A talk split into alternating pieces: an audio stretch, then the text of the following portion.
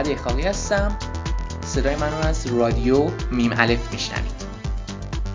امروز و در این پادکست می‌خوام به جریان و سرگذشت شکلگیری این رادیو بپردازیم تو این پادکست امروز می‌خوایم بشنویم که چی شد این پادکست شروع شد و می‌خوایم در این پادکست در رابطه با چی صحبت کنیم.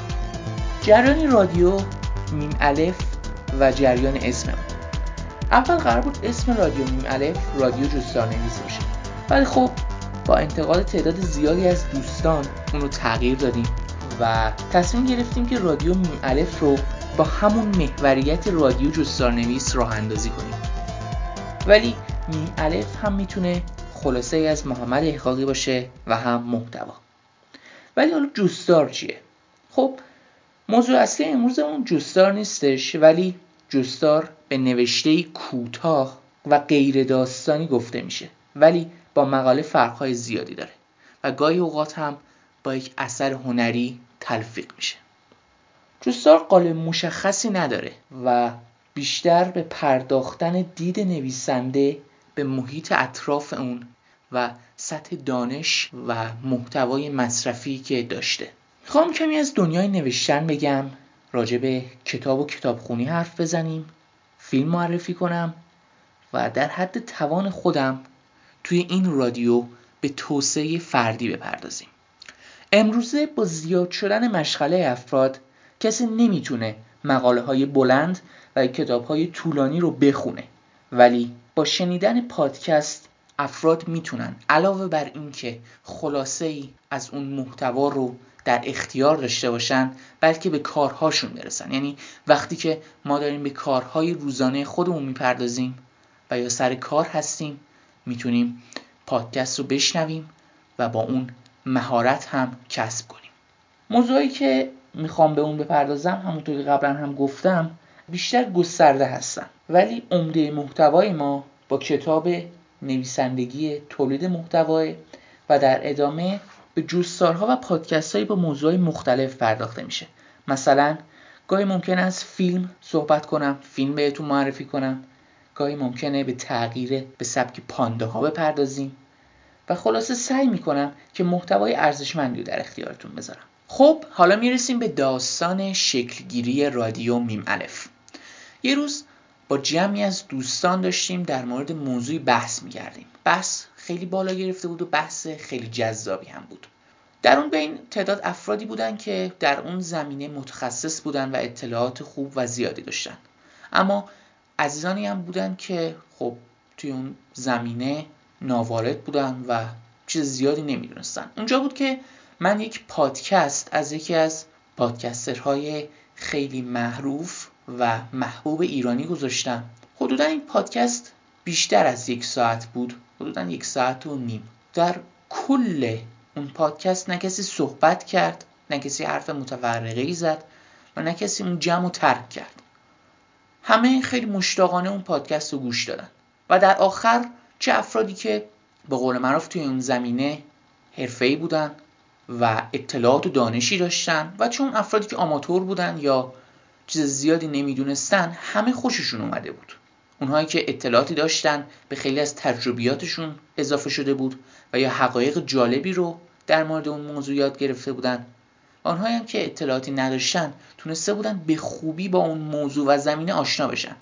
و خیلی از باورهای غلطی که شاید تا اون روز درباره اون موضوع داشتن رو کنار بذارن و شاید هم خیلی از اون عزیزان به پادکست علاقه من شدن.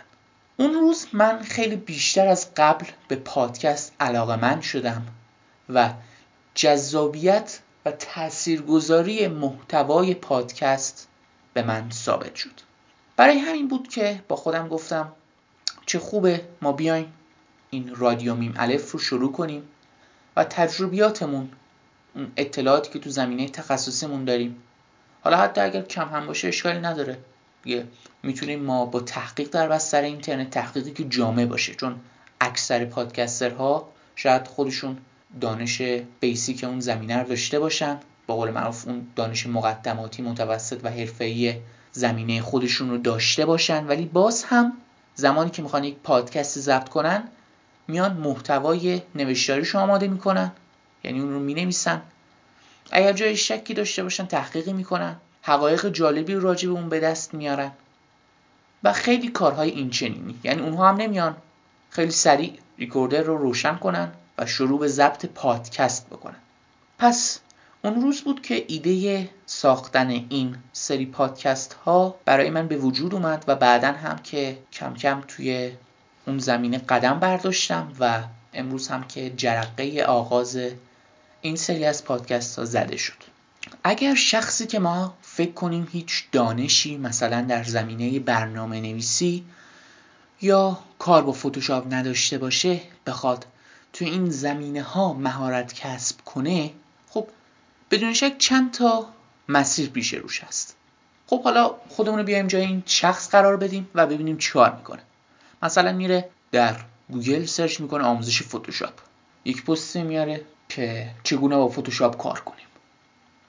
اون پست هم نوشته هم عکس عکسایی که به صورت اسکرین شات از صفحه اون دکساپ بودن و مرحله مرحله جلو رفتن.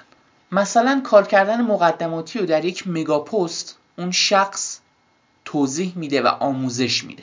ولی این روش نمی‌تونه خیلی کامل باشه. چرا؟ چون که بدون شک برنامه نویسی و یا حتی یاد گرفتن یک نرم افزاری مثل فتوشاپ خیلی گسترده تر از این هستند که بشه توی پست وبلاگ بهشون پرداخت.